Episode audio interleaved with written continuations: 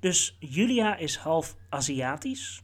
De spindokter is nog steeds een crossdresser, die zijn crossdressing wellicht ook inzet als spion. En de waarheid is nog steeds die chauvinistische posterboy die, uh, die eruit ziet als een soort AliExpress versie van een superheld. Weet je, ik hoor de eerste haatreacties nu al. Ja, maar Ronnie, wat is dit nou weer voor links uh, gelul? Eerst nou mijn uh, favoriete superhelden ten onder aan al die politieke correctheid en, en, en nu ook al de, de heldin van de supercast. Ze is half Aziatisch, lekker, uh, lekker correct allemaal. Val me nog mee dat jullie haar geen pot gemaakt hebben. En, en die, die, die, die crossdresser is natuurlijk, van, uh, is natuurlijk een alfabetpersoon. Hè? hè? Het zal maar eens een heteroseksueel zijn. En, en, en, en de waarheid dan, hè? Ja, de waarheid. Ja, dat is een blanke man, maar die is wel meteen fout. En dat is wel meteen de vijand. Ja, natuurlijk. Lekker duidelijk hoor. Ik ga Julia vanaf nu boycotten. Maar eerst ga ik er nog 20 video's over maken op YouTube, waarin ik steeds hetzelfde blijf herhalen. Het is toch, het is toch godsgeklaagd. Jongen, jongen, jongen. Mijn naam is Mike van Dooyeweert en dit is de Supercast, een podcast over superhelden.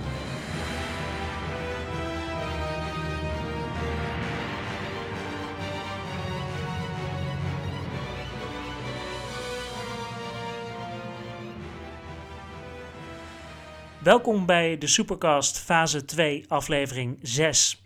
In deze aflevering ga ik in op de juridische kant van het superheldendom. Waar moeten Julia en de waarheid zoal rekening mee houden als ze het recht in eigen hand willen nemen? Kan dat überhaupt in Nederland zonder dat je meteen opgepakt wordt? Nou, als je de aflevering met Martijn Lindeboom hebt gehoord, dan heb je al kunnen horen dat dat uh, waarschijnlijk moeilijk zal worden, omdat je dan meteen in de boeien geslagen zult worden. En dus kwam Martijn in diezelfde aflevering met het idee voor een zelfverdedigingswet die het bestaan van superhelden mogelijk zou maken. Maar is dat de oplossing of zijn er andere mogelijkheden? In deze aflevering praat ik hierover met strafrechtadvocaat Sidney Smeets. En die zou je ook kunnen kennen als een van de presentatoren van de podcast Geeky Dingen, die hij samen presenteert met Linda Duits en Tom Aalmoes. En in begindagen zelfs ook nog met Michael Minnebo, die je ook wel eens in deze podcast gehoord hebt. Uiteraard heb ik het zometeen uitgebreid met Sydney over Julia en de wet. Maar allereerst ga ik in op de Geeky Dingen podcast en zijn liefde voor Star Wars en superhelden. De reden dat ik jou uh, benaderd heb, natuurlijk ook vanwege je, je geek-interesse. Maar je bent daarnaast ook uh, advocaat. Klopt, strafrechtadvocaat. Uh, dus dat betekent dat ik eigenlijk altijd verdachten bijsta die verdacht worden van het plegen van een strafbaar feit. En daarnaast sta ik ook uh, bij uitzondering slachtoffers bij, uh, maar eigenlijk alleen slachtoffers die te maken hebben gehad met anti-LHBT plus geweld. Um, andere slachtoffers uh, doen we op kantoor ook wel, maar dat doet een kantoorgenoot van mij.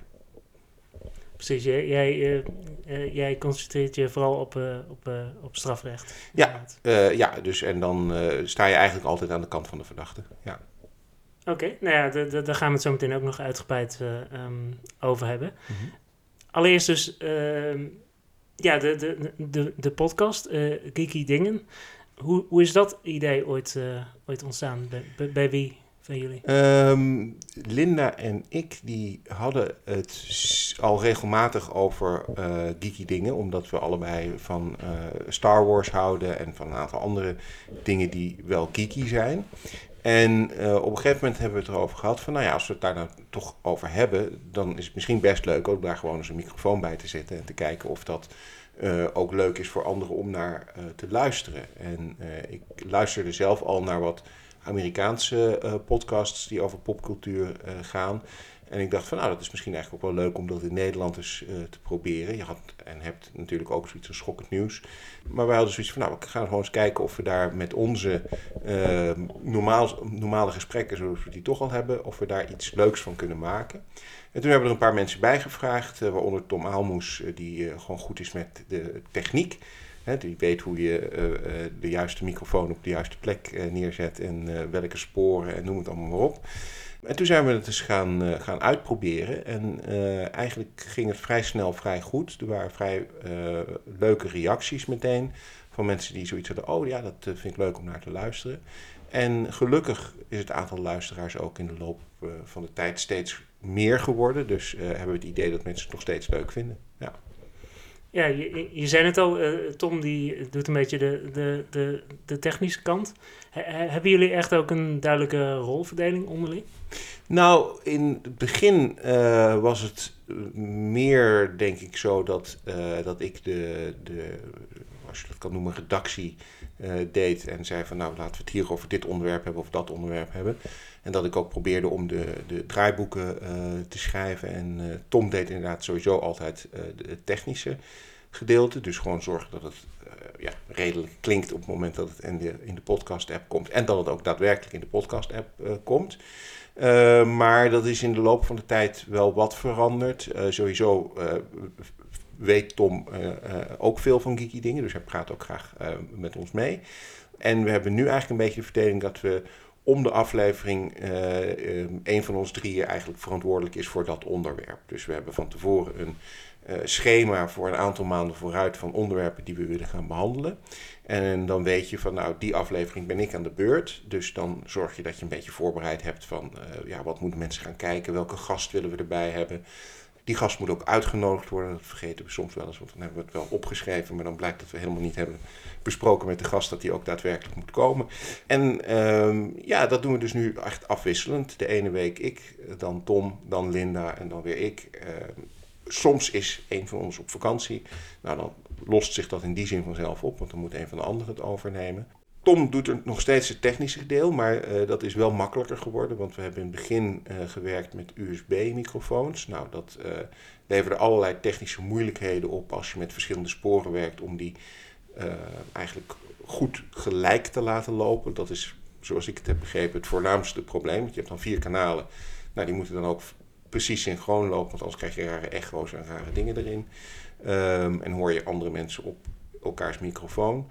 Um, en we hebben vorig jaar een Zoom gekocht, die hetzelfde apparaat als jij ook uh, gebruikt. En hebben nieuwe microfoons daarvoor uh, aangeschaft. En dat maakt het voor uh, Tom in het editen ook veel makkelijker, want hij heeft uh, ja, gewoon makkelijkere, hoe noem je dat? Zuivere sporen om mee te werken. En hij kan het makkelijker in elkaar zetten. dus wat hij nu doet is vooral zorgen dat het juiste muziekje op het juiste moment wordt ingestart. En ja, dat, er, dat er als er hele gekke dingen in zitten, dat die er even uitgeknipt worden. Ja. Als ik jou hoor in de podcast, dan heb ik altijd het idee dat jij heel, altijd heel erg hebt ingelezen over alles. Probeer ik wel te doen. Dat is ook een beetje mijn, mijn, uh, mijn aard, denk ik. In die zin hebben we wel een rolverdeling. Linda zit natuurlijk heel erg op de mediawetenschap, uh, cultuurwetenschap. Zij is ook wetenschapper, probeert vanuit die invalshoek ook haar licht te schijnen op de onderwerpen die we, die we hebben. En dat zorgt vaak ook voor, voor leuke gesprekken, omdat het opeens iets, iets andere manier van kijken is naar een onderwerp dan dat je normaal misschien doet. Uh, en ik ben degene die eigenlijk altijd zorgt dat ik alles gezien heb en alles gelezen heb. En dat ik gewoon, nou ja, ook achtergrondkennis, wat, wat ik dan leuk vind, hè, trivia of weetjes heb, die ik af en toe in de podcast kan, kan noemen. Maar dat is gewoon iets wat ik zelf leuk vind om te doen. en daarnaast ben ik ook van de groep degene die het meeste uh, daadwerkelijk naar conventions gaat. Of naar uh, bijvoorbeeld wat ik heel leuk vind is om, om locaties waar films zijn opgenomen te bezoeken en uh, te, eh, te bekijken. En af en toe eens met een acteur in gesprek te komen. dus dat, dat, dat is een beetje mijn, mijn logische rol in het geheel. Dat ik, dat ik probeer een beetje de meer ja, diepere achtergrond bij het onderwerp naar voren te brengen. Ja, ik wilde inderdaad inhaken op, dat, op het feit dat jullie um, vaak, vaak alles kijken ter mm -hmm. voorbereiding. En dan vraag ik me altijd af, ik, ik vind het ik vind het sowieso heel, heel, goed dat jullie dat doen, maar mm -hmm. ik vraag me af, uh, waar haal je dan de tijd vandaan? Want ik kan me voorstellen dat je ook een heel druk professioneel leven hebt. Ja, nee, dat is soms ook heel moeilijk. Het lukt ook niet voor, voor iedereen altijd. Ik, ik ben daar een beetje uh, je zou bijna misschien zeggen autistisch in dat ik gewoon vind, ik moet het allemaal gekeken hebben. Dus daar zorg ik dan echt wel voor dat ik dat plan. en omdat we dat schema hebben van een paar maanden vooruit, kun je ook al een beetje rekening gaan houden. Er zijn afleveringen waar ik minder voor hoef te kijken, omdat ik het allemaal al lang gezien heb en eigenlijk al weet wat ik daarover wil zeggen. Uh, en dan kan ik in die periode wat meer tijd besteden aan dingen waarvan ik weet dat ze eraan zitten te komen. Uh, we gaan bijvoorbeeld later dit jaar een aflevering over Battlestar Galactica maken. Nou, dat heb ik allemaal gezien. Dus dat kan ik, daar kan ik me dan wat makkelijker beperken tot even een paar dingen waarvan ik denk, oh, die wil ik nog even terugkijken, opnieuw kijken. En dan hoef ik dus niet per se het hele seizoen weer opnieuw te kijken. Terwijl bijvoorbeeld bij Buffy, uh, dat had ik ja, ooit wel eens een paar afleveringen van gezien. Maar dat is inderdaad best een opgave. Dan zit je avonden en weekenden lang uh, te kijken. En dan moet je af en toe dingen afzeggen. Omdat, uh, althans, moet niet, want het is, het is, het is een hobby. Dus uh, je kiest er ook zelf voor. Maar dan zeg ik inderdaad soms wel eens dingen af. Omdat ik denk, nee, nee ik wil toch nog even die paar afleveringen Buffy kijken. Want dan heb ik het gewoon gehad. Ja. Ja, met, met Buffy had ik, had ik net op tijd alles... ja. Ik heb, ik heb een paar jaar geleden toevallig alles mm -hmm. van Buffy en Angel nog gekeken. Dus dus was je bij. Ja, dat is ja. Precies. Want uh, onze podcast uh, afleveringen zijn bijna altijd wel heel erg spoiler heavy. Het ligt er een beetje aan als iets heel erg nieuw is, dan proberen we het spoilervrij te doen. Uh, hè, bijvoorbeeld met Star Wars, toen de nieuwe film net uitkwam, hebben we het daar wel over gehad, maar hebben we dat in eerste instantie spoilervrij besproken en gerecenseerd. En op het moment dat we het echt over de inhoud van een serie film gaan hebben, dan zeggen we het er ook bij. Dus mensen weten dan van, oh, nou, dan moet ik misschien even nog overslaan totdat ik het uh, gekeken heb. We hebben laatst een aflevering over Watchmen gemaakt. En dat hebben we ook opgedeeld eigenlijk in drie gedeelten. Waarbij uh, het voor de luisteraar best makkelijk is om, uh, als je bijvoorbeeld de serie nog niet gezien hebt, dan kun je wel het eerste gedeelte al luisteren. Want dan hebben we het echt specifiek over de comic en over de film. Nou, en dan komt er een muziekje en daarna komt pas het gedeelte waar we het over de serie gaan hebben. Dus dan kun je het, kun je het even opsparen. Maar het helpt als je als luisteraar ook gekeken hebt wat wij gekeken hebben. Ja, ja je had het al over Star Wars. Ik, mm -hmm. ik kreeg al de indruk dat je een enorme Star Wars fan bent. En ik zie hier ook verschillende uh, uh, Star Wars ja. figures staan. En helmen en zo. In je huis. Ja. ja. Um, wat, wat, wat is die band die je, die je hebt met, met Star Wars? Star Wars is voor mij uh, waar ik mee opgegroeid ben. Ik ben uh, in 1975 geboren. Star Wars is van twee, jaar later, hè, 1977. Dus als kind uh, was het speelgoed wat ik had. Het was Star Wars speelgoed. Ik weet nog dat mijn vader een keer terugkwam van... we hadden een restaurant. hij was naar de Macro geweest. Dat is een groothandel voor, voor restaurants en, en andere nou ja, detailhandel. En daar hadden ze opeens ook Star Wars speelgoed, waarvan je kunt afvragen waarom ze dat dan daar verkopen. Maar goed. Uh, en daar had hij een paar dingen van meegenomen. En ik kan me nog herinneren dat ik daar als kind, uh, ja, ik kreeg een TIE Fighter en een paar poppetjes. En dat vond ik helemaal fantastisch. En dat is, uh, dat is altijd wel zo gebleven. Ik heb dat altijd een, nou, een hele interessante franchise gevonden. Goed gemaakt. Een bepaalde kwaliteitsstandaard die er ook wel in zit, denk ik. Dat de meeste mensen wel weten van nou, als het Star Wars is, dan moet het wel een bepaalde kwaliteit uh, in zich hebben. En dan heb ik niet per se over de uh, verhaallijnen, want nou, daar kun je natuurlijk nog uh, van alles van vinden. Maar in ieder geval qua hoe het eruit ziet en hoe het gemaakt is, verwacht je bij Star Wars bijvoorbeeld iets anders dan bij Star Trek. Star Trek is een, iets, iets wat uit de televisieserie voorkomt, wat ook verhaaltechnisch heel goed in elkaar zit, maar qua special effects automatisch vaak al een iets minder budget heeft. Hè, dus je verwacht ook niet per se dat het er net zo uitziet als een Star Wars uh, film. Um, en dat is eigenlijk altijd zo gebleven. Hoewel ik op enig moment toen ik op de middelbare school zat, uh, wel meer in uh, Star Trek kwam. ook omdat er toen minder Star Wars was. Hè, dat, toen waren de prequels nog niet gemaakt. En er was wel Star Trek, want je had The Next Generation en je kreeg Deep Space Nine en Voyager. En nou, dat vond ik allemaal heel erg leuk. En wat ik toen vooral ook heel leuk vond, is dat ik erachter kwam dat er een heleboel uh, Star Trek uh, boeken waren geschreven. Dat zijn um, eigenlijk um, pockets uh, waarin verhalen worden verteld die niet in de serie worden, worden verteld. En een van de eerste boeken die ik kreeg, mijn vader was op een gegeven moment in Amerika geweest die had een pocketboek meegenomen, Star Trek The Lost Years. En dat, dat gaat eigenlijk over de periode tussen het einde van de originele serie en het begin van de motion picture. En wat daar dan gebeurd is. Althans, dat heeft de auteur natuurlijk verzonnen, maar wat er dan gebeurd is. En dat vond ik heel interessant, omdat ik zoiets had van: hé, hey, hier is eigenlijk nog meer verhaal dan alleen maar datgene wat ik uh, in de serie al, uh, al gezien uh, had. En zo ben ik dus vooral in Star Trek gerold, in The Next Generation. dat was natuurlijk ook weer precies op het goede moment. ik denk dat ik ongeveer even oud was als Wesley Crusher toen die serie begon. dus ik ben daarmee opgegroeid. en later toen de prequels weer kwamen en, en um, ja, de Clone Wars en dat soort dingen, is, is Star Wars weer wat meer de overhand gaan nemen. Ja, ja de prequels, daar is natuurlijk veel, uh, veel over gezegd. Mm -hmm. Niet iedereen is er even enthousiast over. Nee, precies, dat bedoel ik. Ja. Maar hoe, hoe, hoe, hoe sta jij erin? Um, ik ben geen prequel-hater. Uh, ik zie wel dat het qua verhaal af en toe een beetje schuurt. Dat je denkt van nou, weet je, dit klopt niet helemaal met hoe we eigenlijk zouden moeten uh, verwachten dat het verhaal zou zijn. Hè, over Anakin en uh, nou ja, hoe, hoe die uiteindelijk Darth Vader wordt. Daarvan denk je toch van nou, op basis van die andere films had ik een iets ander beeld bij dat verhaal.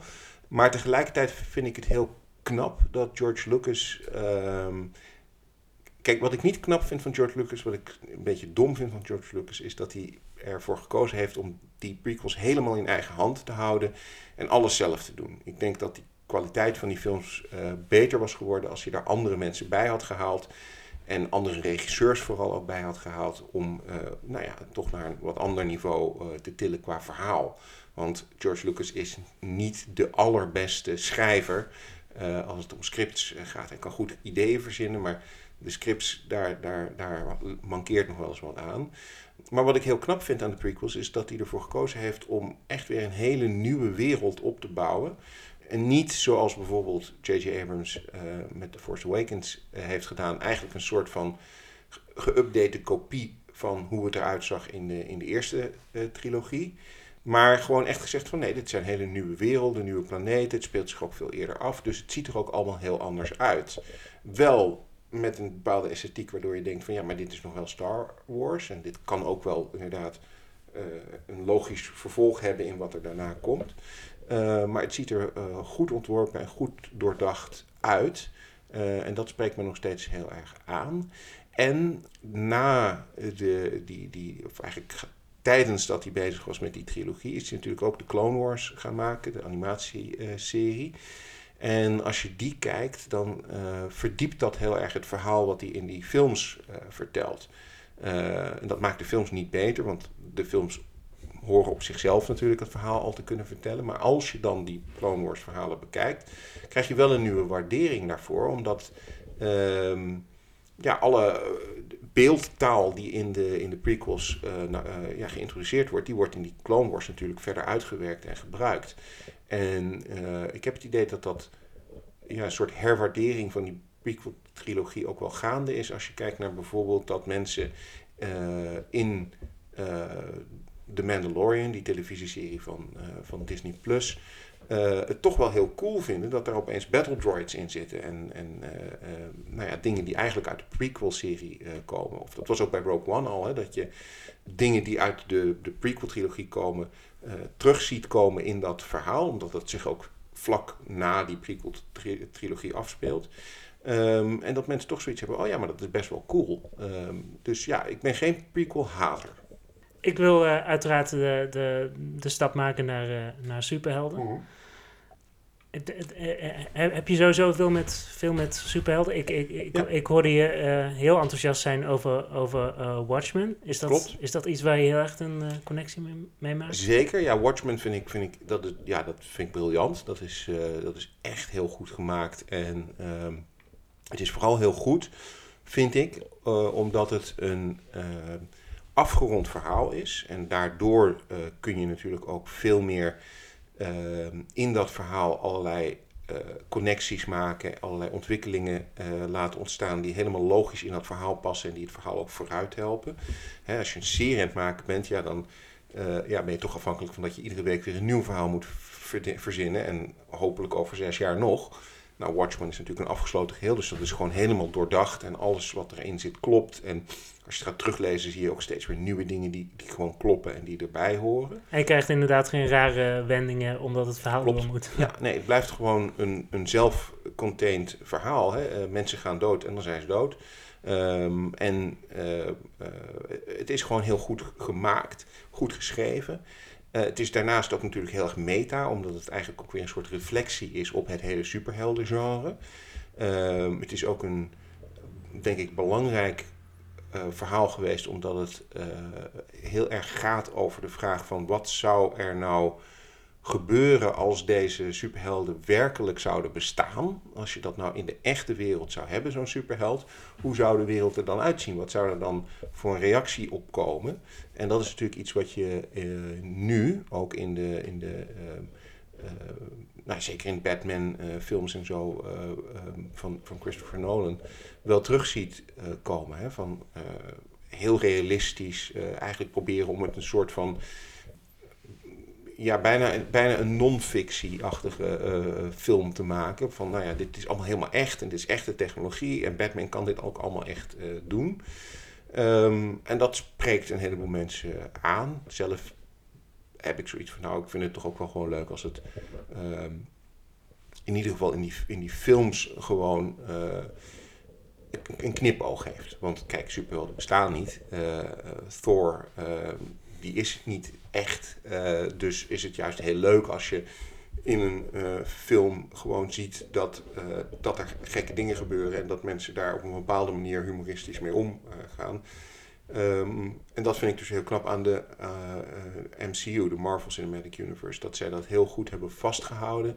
Enerzijds toch wel voortbedurend op dat idee van, nou ja, hè, we kunnen het niet meer doen zoals we het in de jaren 70 deden, want dat pikken mensen niet meer. Dus het moet wel enigszins realistisch zijn. Daarom zijn ze waarschijnlijk ook met Iron Man eh, begonnen. Want dat is denk ik een van de makkelijkste Marvel-helden om relatief realistisch een, een film mee te maken. Want je kunt, je suspension of disbelief is niet zo heel erg nodig om je voor te kunnen stellen dat een miljonair een, een, een, een wapenuitrusting maakt waar die misschien mee kan rondvliegen. Dat zou nog theoretisch kunnen.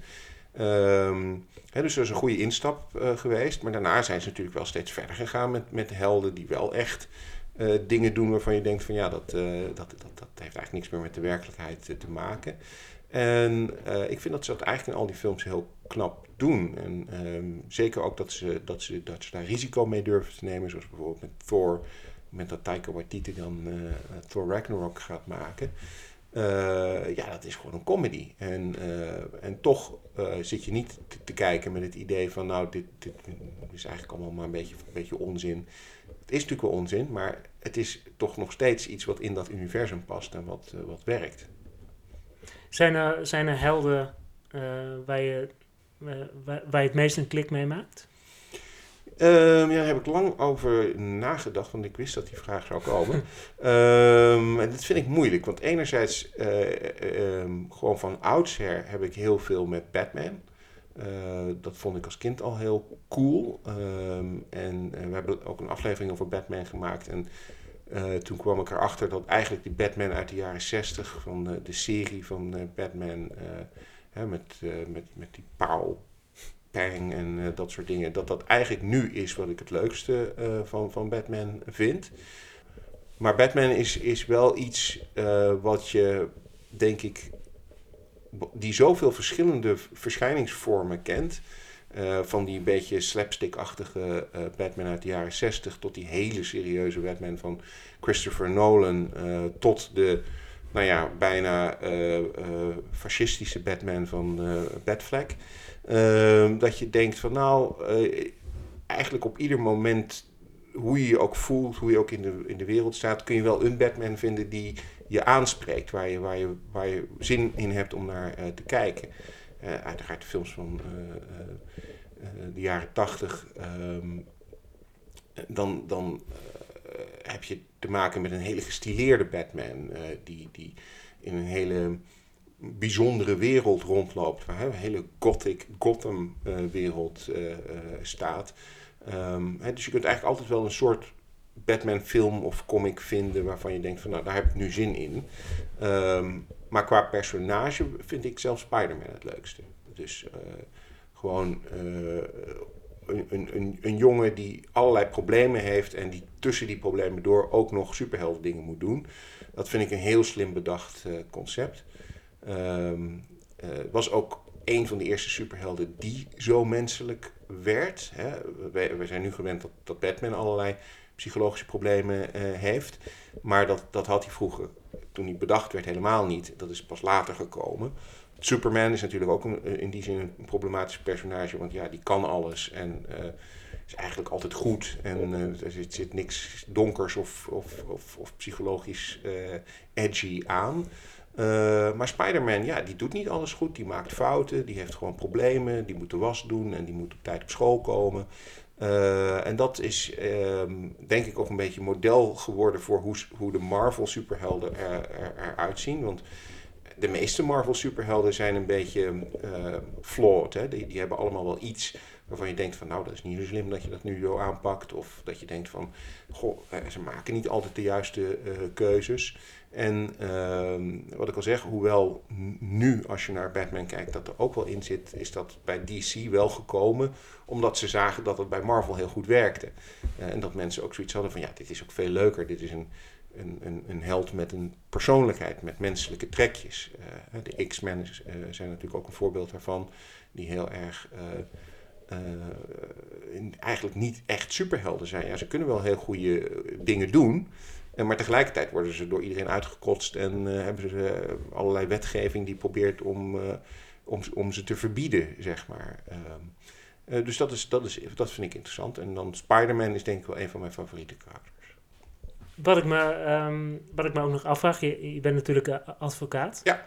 Heb je dan ook, hier ben ik sowieso bij mm alle experts die ik spreek benieuwd naar. Mm Maar mhm. heb je dan ook de beroepsdeformatie als het ware dat je kijkt naar bijvoorbeeld een superheldenfilm en dan denkt van... Uh, dit kan niet. Ja, dit, dit, dit kan niet juridisch gezien. Of... nee, omdat ehm, dat is wel de reden waarom ik het vaak minder interessant vind om naar advocatenseries en films te kijken. Omdat dat gaat echt over het vak wat je uitoefent. En daar zit je dan dus ook echt heel erg op te letten van ja, maar dit klopt gewoon niet, zo gaat het niet. Dat geldt voor de meeste advocaten die ik ken overigens. Hè. Dan, zijn er van die, komen er nieuwe series en dan vindt iedereen dat helemaal hartstikke geweldig en leuk. En dan de meeste advocaten die je spreekt, die hebben zoiets van... nou ja, voor mij hoeft dat niet, want dit is gewoon echt niet zoals het gaat. Zo kan het niet. Um, maar omdat het om superheldenfilms gaat, uh, is het iets waarbij je veel makkelijker in staat bent om dat van je af te zetten. Want dit gaat natuurlijk niet. Dit zijn geen procedurals waar het gaat om hoe het in de rechtbank eraan toe gaat. Dit gaat gewoon om uh, superhelden die, die een verhaal, een avontuur beleven. Als je je aan alle wetten zou moeten houden uh, en als je je daaraan zou moeten storen, ja, dan krijg je natuurlijk gewoon een, een onwerkbare situatie. Uh, wat wel leuk is, vind ik, en dat, dat doet Marvel ook weer heel goed. En, en DC heeft dat later ook wel een soort van geprobeerd in de, in de, in de Batman-film die na Superman kwam. Is dat, dat dat die superheldenfilms nu wel vaak, en, en, en Daredevil was een van de eerste die dat volgens mij goed deed in de, in de serie van Netflix, um, rekening houden met het feit dat uh, als je als superheld een gevecht met een superschurk hebt en je vernietigt de hele stad, dat er dan ook mensen zijn die daar last van hebben. En uh, dat je daar toch op de een of andere manier consequenties aan moet verbinden. Hè? En Marvel heeft dat heel goed gedaan doordat bijvoorbeeld in Daredevil begint die serie begint er eigenlijk mee dat er best wel wat gedoe is in die stad, omdat er ja, een heleboel vernietigd is door het gevecht van de uh, Avengers. Um, en uh, je ziet het later ook bijvoorbeeld in Spider-Man, de, de uh, Spider-Man Homecoming is dat volgens mij, dacht ik, waarin die ehm, eh, Vulture eigenlijk begint als iemand die zijn geld verdient met het ja, opruimen van de troep die ontstaan is door ja, superhelden die de stad kapot hebben gemaakt. Ehm, ja, en dat, dat, is, dat, dat, dat is wel interessant dat ze dat doen. Het blijft natuurlijk altijd met een knipoog. En het blijft natuurlijk altijd dat je denkt van ja, nou, in de werkelijke wereld zou het anders gaan. Um, maar ze spelen daar wel mee. En, en ook weer Marvel. Ja, ik ben een beetje een Marvel zombie wat dat betreft.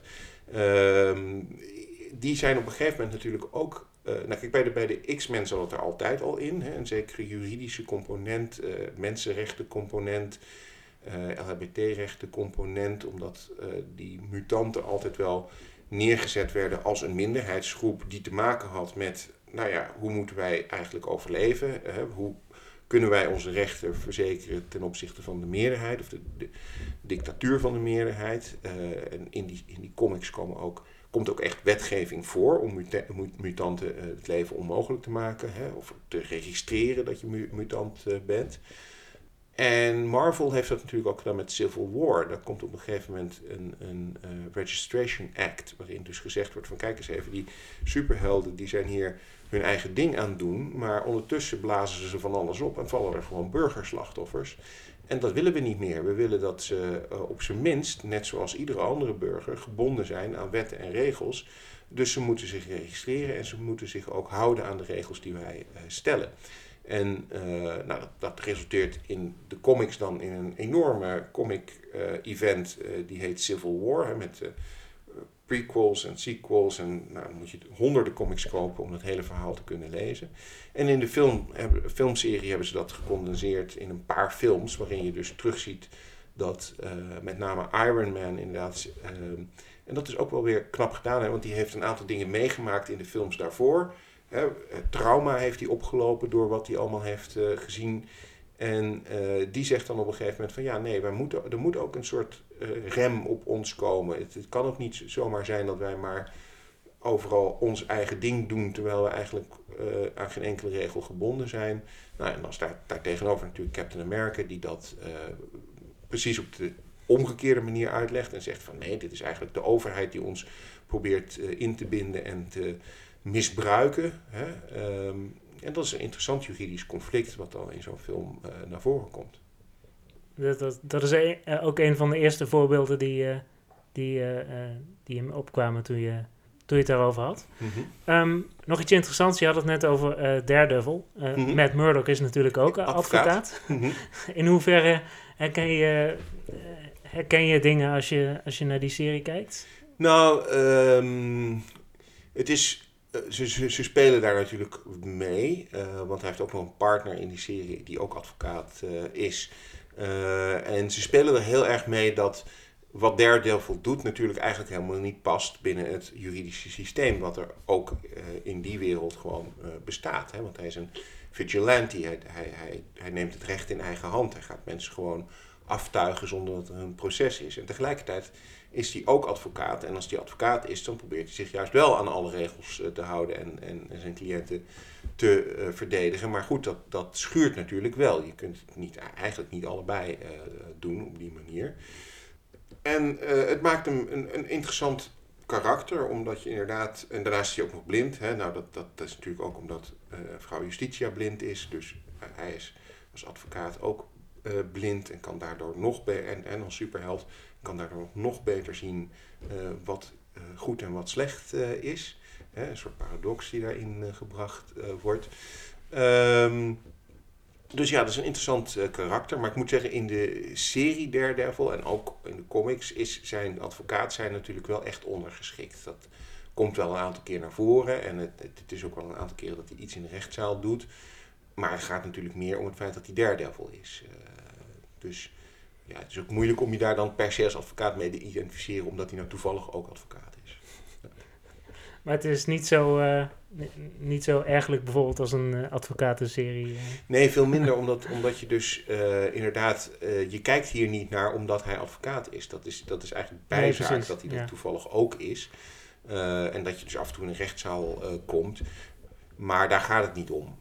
terwijl in een advocatenserie proberen ze net te doen alsof ze heel realistisch aan het weergeven zijn hoe het in een rechtszaal eraan toe gaat. Maar dat doen ze eigenlijk nooit.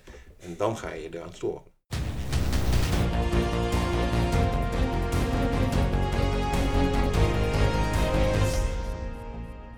Wil jij de Supercast financieel ondersteunen? Dat kan via Patreon. Ga naar patreon.com slash supercastpodcast voor alle verschillende donatielevels. Je kunt al doneren vanaf 2 dollar per maand. En zoals dat gaat bij Patreon staan er dan allemaal interessante beloningen tegenover. Check het zelf op patreon.com slash supercastpodcast.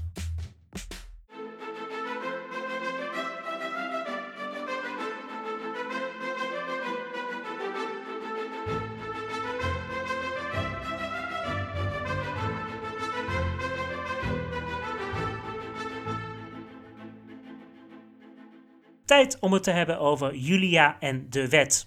Wat moet er in het rechtssysteem van dit fictieve Nederland eigenlijk gebeuren? Willen we Julia en de waarheid ongestraft als superhelden hun gang laten gaan? Of levert die burgerlijke ongehoorzaamheid juist wel interessante conflicten op? Ik praat hierover uitgebreid met Sydney Smeets. En zoals je dat inmiddels gewend bent van de Supercast, ben je weer getuige van de gehele brainstorm. Ik was eerst nog benieuwd. eh, Je hebt uh, tot nu toe uh, een aantal afleveringen gehoord. Wat, wat vind je tot nu toe van de, de gecreëerde held?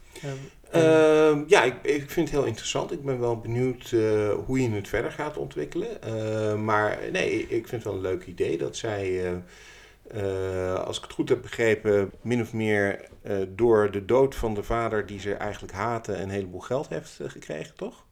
Ja. Ja, en dat ze daarmee dan toch goede dingen wil doen. Dat, dat, dat is leuk, want dat geeft al meteen een soort spanning die, er, die erin zit. En ja, en heel veel zal denk ik afhangen van de villain. Want dat is natuurlijk bij bijna alle superhelden zo. Die worden pas echt interessant op het moment dat ze ook een interessante tegenstander hebben. En de waarheid is natuurlijk een bijzondere tegenstander dan. Qua wereld, um, om het nog even te, te, te schetsen voor mm-hmm. de luisteraar. Qua wereld is het denk ik echt een beetje een kruising tussen Watchmen en, en The Boys. The Boys vooral omdat superhelden Um, in dit geval ook, ook social media hebben Mhm. en, en daar heel erg mee bezig zijn. En eigenlijk gewoon ja, publieke figuren zijn. Mhm. En Watchmen toch wat meer vanwege het wat meer re- realistische karakter. Zijn er nog dingen die in jou opkwamen, uh, vergelijkingen met andere dingen? Nou, ik moest een beetje denken nog aan, aan uh, Kick-Ass, omdat Kick-Ass natuurlijk ook een uh, uh, comic is die gaat over mensen die eigenlijk helemaal geen superkrachten hebben, maar wel net doen alsof ze die hebben. En waarbij ook, ook de, de, de schurk, of de superschurk, iemand is die eigenlijk ook helemaal geen krachten heeft, maar door geld en, en misdaad in staat is om, om, om zichzelf tot een schurk op te werken. En wat ik wel leuk vind aan, aan Kick-Ass is dat eigenlijk de, de, de held, hè, Kick-Ass zelf, um, een enorme loser is. En dat, dat vind ik ook altijd wel leuk. Als de, dat is ook natuurlijk een beetje wat me aanspreekt in, in Spider-Man. Als de held juist ook in zijn persoonlijke leven eigenlijk gewoon niet in staat is om zeg maar, uh, munt te slaan uit het feit dat hij normaal gesproken eigenlijk een held is en hele heldhaftige dingen doet. Dus dat ondanks dat je, en dat is natuurlijk wat, wat uh, niet alleen voor superhelden geldt, maar dat kan ook voor andere beroepen, als je het een beroep wil noemen, gelden. Je kunt natuurlijk heel succesvol zijn in een bepaald beroep of in een bepaalde, bepaald iets wat je doet, maar dat wil nog niet zeggen dat je dan dus ook meteen een perfect leven hebt en dat alles goed gaat. En dat, uh, dat vind ik bij Kick-Ass natuurlijk is wel extreem, want ongeveer alles gaat fout uh, uh, voor hem. Um, en maar bij Spider-Man dus ook. Spider-Man is iemand die... ja, het is bijna een soort last voor hem dat hij, dat hij superheld moet zijn, omdat hij nou eenmaal dingen kan. maar hij heeft er vooral veel, veel nadeel van en bijna geen voordeel. Ja, in, in, uh, in relatie uh, tot uh, Julia is ook mm-hmm. Jessica Jones al een paar keer Zeker, genoemd. ja. Ja, ja, Jessica Jones is natuurlijk ook een... maar goed, Jessica Jones heeft wel echt, echt superkrachten. Ja, precies. Um, en, en Jessica Jones is ook wel iemand die heel getraumatiseerd en, en cynisch is natuurlijk. Hè? Dus dat is wel... in die zin lijkt ze misschien een beetje op de, de komische vrouwelijke variant van, uh, van, van Batman, zou je bijna kunnen zeggen. Iemand die, het, uh, die, die ook heel veel trauma's heeft meegemaakt. Maar uh, ik denk dat Jessica er, ondanks dat ze veel drinkt, et cetera, iets gezonder mee omgaat dan Batman. Dan, ja, dan, dan komen we aan bij het, bij het juridische deel. In, ja. in de vorige podcast is eigenlijk al de, de zelfverdedigingswet mm-hmm. uh, uh, voorgesteld. Die, eigenlijk, die het eigenlijk mogelijk maakt dat eigenrecht bij uh, wet geregeld is. Ja, ja er werd, werd toen ook gesproken over de, het Amerikaanse voorbeeld van Stand Your Ground. Dat is een, toen ik het hoorde, dat, dat is zeer controversieel. Want Stand Your Ground is natuurlijk ook Een eh, wet die er in Amerika toe heeft geleid dat er mensen doodgeschoten zijn die eigenlijk helemaal niks uh, verkeerds in de zin hadden. En een wet die heel makkelijk misbruikt kan worden op het moment dat je iemand uh, kwaad wil doen. Um, omdat je bijvoorbeeld racistisch bent en die persoon een bepaald kleurtje heeft. Is het natuurlijk heel makkelijk om te zeggen van ja, maar ik was alleen maar bezig met het verdedigen van mezelf en mijn wijk en die meneer was verdacht. Uh, dus dat is een, een, een wet waarvan ik in ieder geval hoop dat die in Nederland nooit wordt ingevoerd. Um, maar die dus ook, uh, behalve dat het voor zo'n vigilante uh, misschien een uitkomst zou bieden, hoewel je dan moet afvragen of als, je, als je echt naar die Stand Your Ground wet kijkt, of een vigilante daar wel gebruik van zou kunnen maken. Want hij is natuurlijk vaak helemaal niet op zijn eigen terrein. Hè? Dat, hij is niet bij zijn eigen huis of in zijn eigen voortuin. Uh, maar gewoon op straat. En uh, hij is eigenlijk ook niet het verdedigen, maar meer aan het aanvallen. En in Nederland geldt op dit moment in ieder geval dat uh, ja, je kunt aanspraak maken, dat is volgens mij de vorige keer ook al gezegd, op een zeker tot op zekere hoogte op een recht op zelfverdediging. En zelfverdediging is breder dan wat sommige mensen denken, want het kan ook gaan om het verdedigen van een ander. Dus je mag ook een ander verdedigen of een anders goed verdedigen. Dus als jij het idee hebt dat uh, uh, mevrouw op straat uh, die beroofd wordt van haar tasje, dat toch niet zelf aan kan. En je kan diegene die die beroving pleegt tackelen en dat tasje terugpakken, dan mag dat gewoon. Ehm, als die persoon vervolgens letsel oploopt omdat jij veel verder gaat dan wat nodig is voor die aanhouding, ja, dan kom je natuurlijk wel met het strafrecht in aanraking. Uh, maar in beginsel, uh, ja, gewoon een misdaad tegenhouden, dat is in Nederland niet strafbaar. Het wordt pas strafbaar op het moment dat je daarbij zoveel geweld gebruikt dat je verder gaat dan echt strikt noodzakelijk is. En op het moment dat het dan bij een rechter komt, dan kan die rechter vervolgens oordelen van nou ja, er is misschien wel meer geweld gebruikt dan nodig is, maar desalniettemin vind ik toch nog dat dit past binnen wat er op dat moment gebeurde. Hè. Bijvoorbeeld, uh, wat kan zijn, is dat je heel erg geëmotioneerd raakt door zo'n gebeurtenis, waardoor je wat minder controle hebt op je, op je reactie, op wat je doet. En daar kan een rechter rekening mee houden. Uh, zelfs als je daarbij uh, nou ja, echt wel verder gaat dan wat nodig is, kan het zijn dat de rechter zegt van ja, maar goed, onder deze omstandigheden snap ik eigenlijk wel dat iemand misschien daar een beetje in is doorgeschoten. En dan krijg je uiteindelijk natuurlijk geen uh, straf. Dan word je ontslagen van alle rechtsvervolging. Uh, omdat je een geslaagd beroep op noodweer doet. Of als het om een mishandeling gaat, word je zelfs vrijgesproken in, uh, in zo'n geval. Ja, ik zat um, inderdaad ook te denken, die, die zelfverdedigingswetten, dat is natuurlijk iets waar heel erg misbruik ja, van zeker. gemaakt kan worden. Ja. Uh, wat dan natuurlijk ook weer um, wellicht ook weer interessante conflicten kan opleveren. Uh, maar wat, wat, wat, zou een manier zijn om zo'n om zo'n dergelijke wet, uh, om, die, om die in te voeren en die toch nog aan regels te... Om, om die toch nog aan ja, dat, ja. ja, ik denk dat je al heel snel uit... Want laat ik zo zeggen, in Nederland zal zo'n wet eigenlijk niet zo heel snel worden uh, aangenomen. Niet zozeer vanwege de, de politieke samenstelling die er is. Want nou ja, ik denk dat er best nog wel wat partijen te vinden zijn die met de PVV of de, uh, het Forum mee zouden gaan als ze dat zouden voorstellen, zo'n wet.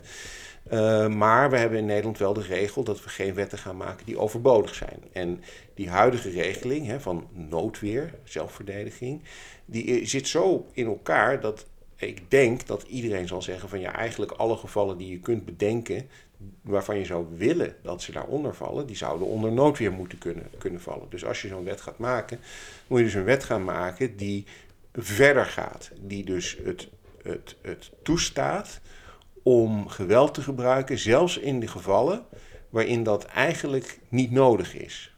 Hè? Uh, en die noodzaak in, in, in het noodweer, die kent eigenlijk twee componenten. Uh, de, de, de uh, proportionaliteit. Dus dat wil zeggen, als iemand tegenover jou staat met zijn vuisten, dan heb je nog niet meteen het recht om met een pistool overhoop te schieten. want dan kun je misschien ook met iets minder vergaande middelen iets tegen ondernemen. Om maar eens een voorbeeld te noemen, je kunt ook wegrennen.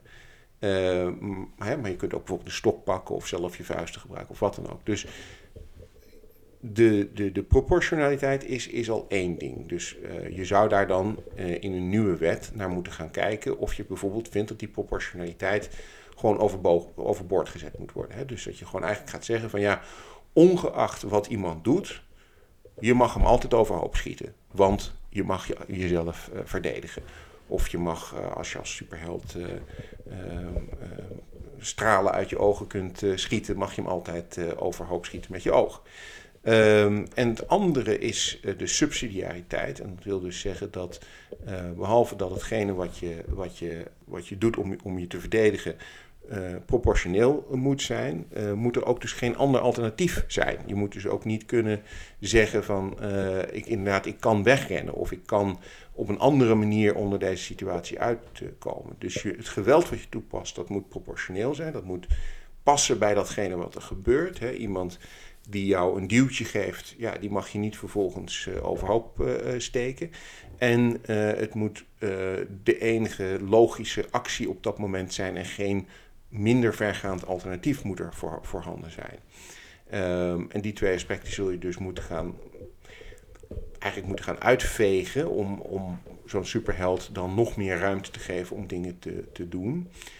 En met name denk ik dat het erop neer zal komen dat je een superheld dan uh, in de gelegenheid wil stellen om op momenten dat er eigenlijk geen sprake is van een echte bedreiging of van, van iets wat er daadwerkelijk verdedigd hoeft uh, te worden, om dan toch dat geweld te mogen toepassen.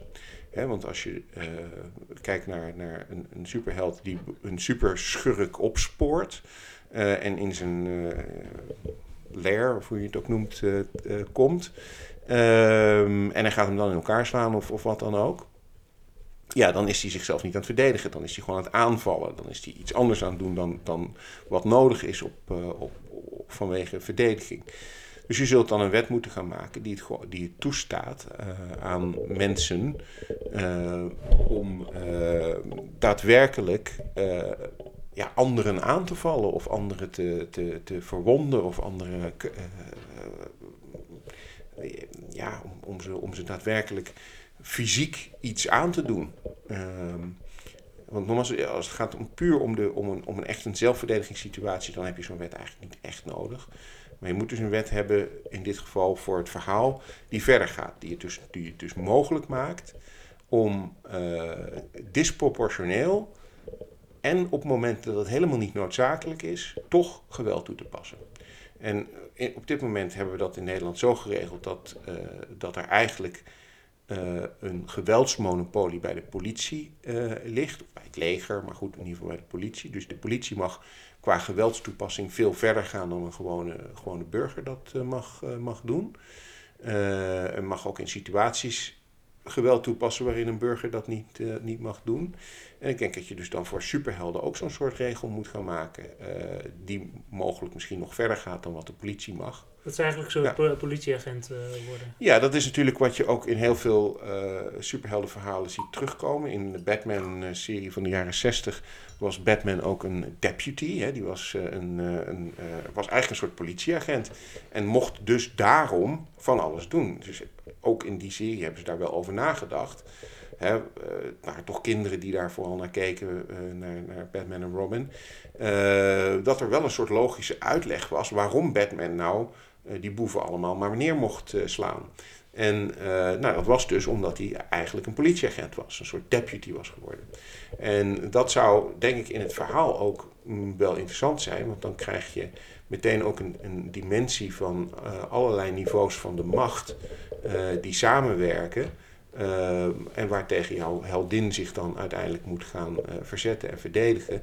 Um, hè, dus dat de waarheid niet, niet, niet in zijn eentje het kwaad is, maar dat er nog een heleboel achter zit. Van bijvoorbeeld ook de politie, die er misschien wel belang bij heeft dat, dat deze held allerlei dingen doet die zij misschien niet mogen doen. Het zou dus zo kunnen zijn dat de waarheid bijvoorbeeld de, de politie in zijn zak heeft? Of dat kan. Je... Of, of andersom, kan ook hè. Dat de politie hem een beetje misbruikt. Oh zo. Ja, dat, uh, dat kan, uh, het kan, het een hoeft het ander niet uit te sluiten natuurlijk. Dat ze, dat ze allebei denken dat ze elkaar aan het gebruiken of aan het misbruiken zijn. ja, als je nu kijkt naar bijvoorbeeld ehm, de serie op Netflix uh, over de moord op Malcolm X. Uh, daar zie je ook dat er toch een soort uh, monsterverbond wordt gesloten tussen enerzijds de Nation of Islam, die, die bepaalde redenen hadden om Malcolm X ja, niet zo geweldig te vinden. Nou ja, en het gezag dat ook allerlei redenen had om Malcolm X niet zo geweldig te vinden.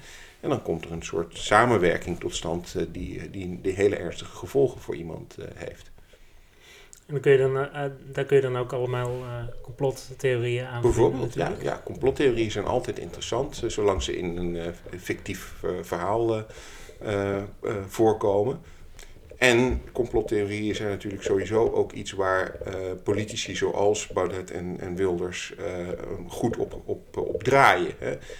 als je niet de complottheorie kunt verkopen dat nou ja, de, opwarming van de aarde eigenlijk maar een soort samenswering is van cultuurmarxisten, uh, ja, dan heb je niet zoveel meer te vertellen op een gegeven moment als, als PVV of als F, FVD in dit geval vooral. Um, dus um, ja, samenzweringen en het verkopen daarvan aan het publiek zijn natuurlijk vaak een hele goede manier om macht te verkrijgen. dat, kun je terugvoeren tot zover als je wil. Het Derde Rijk, hè, bedoel, je moet een gemeenschappelijke vijand creëren in de vorm van, uh, van de Joden om, om uiteindelijk de macht te grijpen en een heleboel nare dingen te gaan, uh, gaan doen. Uh, en daarvoor heb je bepaalde complottheorieën nodig. En dat zie je natuurlijk ook bijvoorbeeld in Watchmen, waarin er duidelijk een, een, een fake vijand wordt gecreëerd vanuit uiteindelijk het doel in dat geval van Ozymandias om de wereld beter te maken. En daardoor gaat dan Dr. Manhattan uiteindelijk ook wel in mee. Maar uh, als iemand dus niet zo'n goed doel heeft, ja, dan kun je complottheorieën natuurlijk op hele nare manieren misbruiken. Ja, ik, ik wil zo meteen um, goed inzoomen op, op Julia de Jager zelf. Mm -hmm.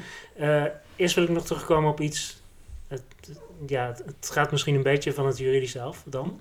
Maar uh, het gaat over, eigenlijk over het politieke deel. Mhm. Waar we, waar ik een paar afleveringen geleden, waar ik het ook al over heb gehad. Hoe politiek moet het volgens jou uh, zijn? Oh, ik denk dat je het heel politiek moet maken. Uh, ik denk dat de beste superheldenverhalen, en, en dan ja, hebben we het dan toch weer over Watchmen natuurlijk, die zijn politiek. Die gaan over wat er op dat moment, hè, en als het een heel goed verhaal is, kun je het later ook weer op andere momenten toepassen, maar die gaan natuurlijk over wat er op dat moment speelt en wat er op dat moment in de maatschappij aan de gang is.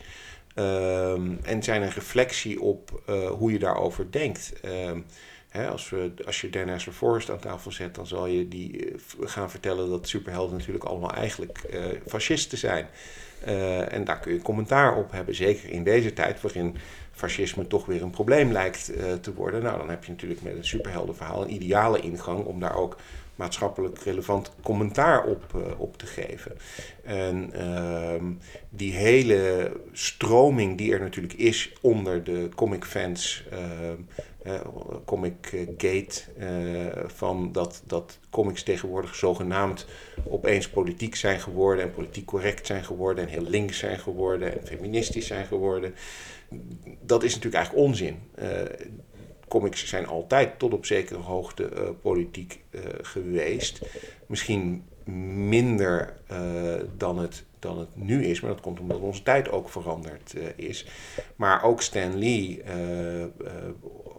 als je het over Marvel hebt, die had onderwerpen in zijn comics die best wel politiek waren of politiek controversieel waren. En hij nam daar ook stelling in. En dat, dat mag je denk ik zeker tegenwoordig, waarbij er duidelijk is dat er in de maatschappij in ieder geval iets aan de hand is op het gebied van uh, racisme, discriminatie, uh, xenofobie. Uh, partijen die daar duidelijk hun uh, voordeel mee proberen te doen en die daar een hele, hele, nou, een hele campagne eigenlijk op gebaseerd hebben. denk ik dat je een, een, met een comic bij uitstek daar commentaar op kunt geven en daar iets mee, mee kunt doen. En dat maakt zo'n comic denk ik ook veel interessanter dan wanneer je alleen maar gewoon een superheldenverhaal vertelt. Want Ehm, mijn vraag zou dan altijd zijn, en dat is ook de vraag die Damon Lindelof zich gesteld heeft toen die, die uh, serie over Watchmen is gaan maken, is van waarom maak je het en waarom maak je het nu? een antwoord kan natuurlijk zijn, ja, omdat ik het gewoon leuk vind om een superheldenverhaal uh, te maken. Oké, dat kan. Ehm, maar dan zal het waarschijnlijk voor een heleboel mensen niet uh, het beste superverhaal, het superheldenverhaal ooit worden, omdat het dan gewoon ja, alleen maar een soort van leuk is. Uh, juist als je er iets, iets actueels en, en uh, commentarierends in kunt stoppen, dan, dan krijgt het opeens een extra dimensie waar mensen ook over gaan nadenken. En uh, het voordeel van zo'n superheldenverhaal is natuurlijk dat je er twee kanten in kunt laten zien. Je hoeft niet per se alles op, op één standpunt te zetten. ik denk als je kijkt naar Black Panther bijvoorbeeld, die film. Dat een van de dingen die mensen daar heel erg aan aansprak was dat de slechterik in de film eigenlijk een paar goede punten had. En dat mensen zoiets hadden van ja, maar hij heeft eigenlijk best wel. Een paar dingen heeft hij gewoon wel gelijk. Hij doet het verkeerd en het is nog steeds wel duidelijk dat het de slechterik is. Maar sommige punten die hij maakt, die kloppen misschien wel een beetje. En dat kun je natuurlijk in zo'n verhaal doen. En dat, uh, dat maakt het denk ik veel interessanter dan dat je alleen maar ja, twee mensen hebt die, die elkaar gaan bevechten omdat ze, omdat ze nou toevallig elkaar niet mogen of zo. Ja, precies. Uh, het, het, leek, leek mij ook al goed dat de waarheid bijvoorbeeld wel, wel, ook, het, wel ook het goede wil doen. Maar ja. juist dat met, met gewoon zoveel geweld doet dat het. Ja, dat zie je natuurlijk vaker in, in als je acteurs spreekt die slechteriken spelen. Uh, die zullen al, nee niet allemaal, want er zijn natuurlijk ook gewoon heel eendimensionale slechterikken. Laten we daar eerlijk over zijn. Niet iedereen is in staat om er, om er meerdere dimensies in te leggen. Maar heel veel acteurs die zullen zeggen van ja, maar kijk, ik, ik, ik speel dit karakter op deze manier omdat hij denkt dat wat hij doet goed is. Hè, de, de meeste mensen zullen niet uit zichzelf ervoor kiezen om alleen maar iets te doen wat heel slecht is daar heb je vaak ook niet veel voordeel bij om dat te doen, tenzij je er bijvoorbeeld heel rijk van wordt of zo. Um, maar in beginsel zal iedereen iets doen omdat hij of zij denkt dat dat op dat moment de juiste keuze is en de goede keuze is. En, en dat, dat het een, een, misschien wel een groter doel dient of dat het uiteindelijk. Hè, um, um, Engelse uitspraak, hè, if you want to make an omelet, you've got to break some, break some eggs. Hè, nou ja, oké, okay, misschien moeten we nu wel een paar dingen doen, maar uiteindelijk is het voor een groter doel en voor een groter uh, goed. En zo kan zo'n zo'n zo'n slechterik zichzelf er natuurlijk van overtuigen dat hij eigenlijk de held is. Ja, precies. Uh, ik had het net um, buiten, de, buiten de opname mm-hmm. om, had ik het al even over uh, Homelander uit The mm-hmm. Boys. En in de aflevering met Martijn Lindeboom is me min of meer afgeraden om, om daar heel erg op te gaan zitten qua mm-hmm. vergelijking. Maar toen ik de serie keek, zag ik wel zag ik wel voor me hoe de waarheid een soort van Homelander zou, zou kunnen zijn. Mm-hmm. Hoe, hoe, hoe is dat plaatje? Ja, wat ik, wat ik tot nu toe van je podcast uh, gehoord heb, uh, uh, moest ik daar ook aan denken. Um, hoewel ik denk dat het, dat het leuk, leuker is om, om wel te proberen er, er, er vanaf te blijven. Omdat je anders inderdaad al snel krijgt dat het een soort kopie van, uh, van Homelander wordt. En dat is, dat is niet leuk om te doen. Uh, en ja, Homelander is volgens mij, maar goed, we moeten het volgende seizoen, uh, ik heb de comics, moet ik toegeven, niet gelezen, nog zien. Maar is volgens mij wel, wel heel slecht. Dus, dus ik denk dat hij zichzelf ook niet meer zo heel erg voor de gek kan houden dat hij eigenlijk wel het goede doet. omdat, hij, omdat hij volgens mij wel doorheeft dat hij heel veel dingen doet die gewoon echt slecht zijn. Um, um, ik weet ook niet of hij, ik ik de serie wel gezien, maar ik, kan, ik weet ook niet meer of hij nou echt begonnen is met het idee dat hij, dat hij, dat hij eigenlijk wel met het goede bezig was en dat dat een soort van afgeleden is in iets uh, slechts. Ik geloof dat, dat, dat deze mensen uh, uh, die daarachter zitten, um, eigenlijk vanaf het begin al doorhebben van nou wij zijn eigenlijk de boel een beetje aan het, aan het oplichten, maar we gaan het zo doen dat we er zelf zo goed mogelijk uh, uitkomen. Um, en het zou misschien juist interessanter zijn als bijvoorbeeld zo'n waarheid eigenlijk begonnen is vanuit een idee van ik ga juist alles doen wat, om, het, om, het, om, het, om het land beter te maken, om, om mensen te helpen en te redden. En dat hij er gaandeweg door de ervaring in terecht is gekomen dat hij, dat hij, dat hij denkt van, nou ja, maar dat kan alleen maar als, als ik een aantal dingen doe die eigenlijk door de deugers als slecht worden gezien. Maar dat, uh, dat komt omdat dat allemaal natuurlijk linkse rakkers zijn die het niet begrijpen. Um, ik wil um, nog even iets aanstippen van uh, Julia. Dit is mhm. eigenlijk een, een deel dat ik nog niet besproken heb in de, in de, de afleveringen. Maar ik zag wel bij Julia zag ik wel heel erg voor me dat ze wellicht ook heel erg de uh, detective uithangt. Mm Al, zoals een Jessica Jones of Batman of uh, uh, Rorschach in, in Watchmen.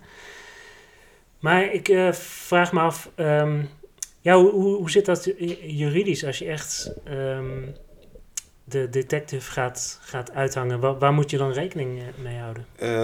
met een heleboel dingen die de meeste comics negeren. Kijk, als detective mag je eigenlijk niet meer of minder dan een gewone burger.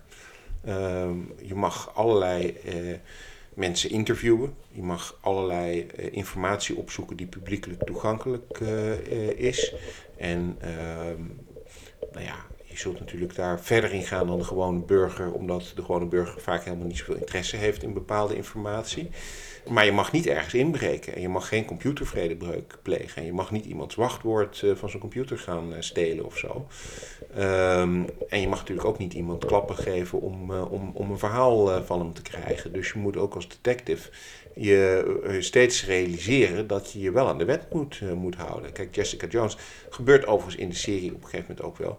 Die. Um, die zou gegarandeerd natuurlijk in problemen met de politie komen met de dingen die zij doet. Want die trapt allerlei deuren in en die, uh, die, die hangt mensen ondersteboven uit een gebouw bij wijze van spreken. Dus ja, dat kun je, dat kun je niet doen in het werkelijke leven.